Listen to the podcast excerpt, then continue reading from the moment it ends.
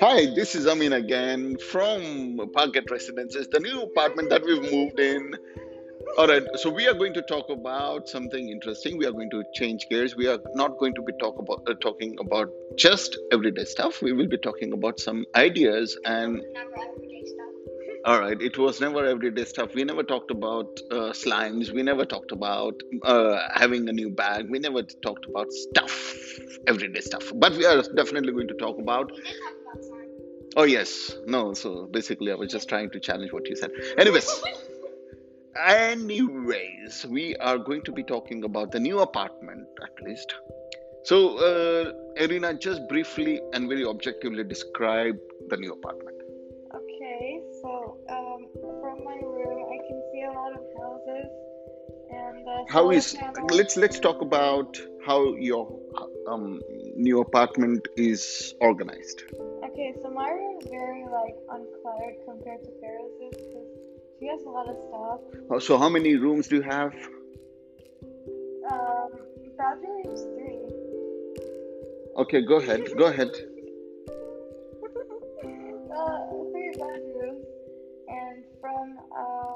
Um, and we have a kitchen. You know, just the usual stuff, and uh, and We live in in my dreams. Um, and we really like this apartment because it has like a nice view of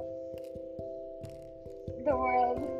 it's on the 23rd floor. I mean, what? I I feel like, like you know, like the Titanic scene where he goes like, "I'm the king of the world." Yeah, I'm the king of Dubai. All right, thank you for the wonderful explanation. At least we know it has three bedrooms. I don't know about the other gibberish that she was talking about. Now we are. I'm going to uh, ask Fairuz how is she enjoying her gray themed bedroom. It's not great themed. Then what? What is the theme? Can you just just let us know what the theme of your bedroom is and and and stuff about your new room.